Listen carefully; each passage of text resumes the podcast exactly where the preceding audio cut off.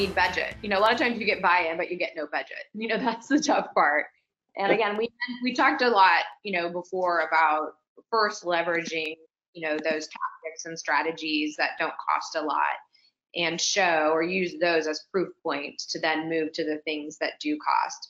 And you know, budget and resources doesn't necessarily have to mean more. You know, it can also mean you know efficiency. And you know, should you shift budget and resources to support movers? You know, or can you do that business case? You know, to grow your budget to support movers. But I'm not I'm I'm not surprised that people find getting budget and resource challenging. I mean, here it says one in three actually really find this to be a challenge.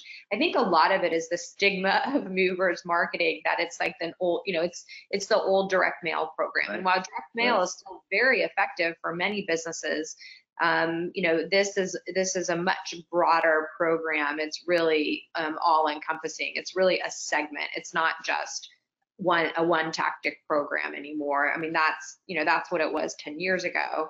Um, but mover marketing, you know, is today a very sophisticated, you know, all-in uh, marketing segment that has, um, with the again, if you can get the right data and make the right data actionable, you can have a lot of success uh, marketing and attracting movers, you know, for either for retention for your business or or as a new acquisition.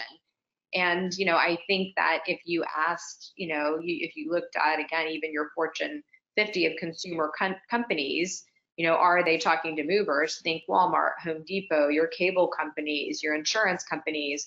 You know, I would bet that all of them um, are marketing to movers and have really strong mover marketing programs and all for good reason.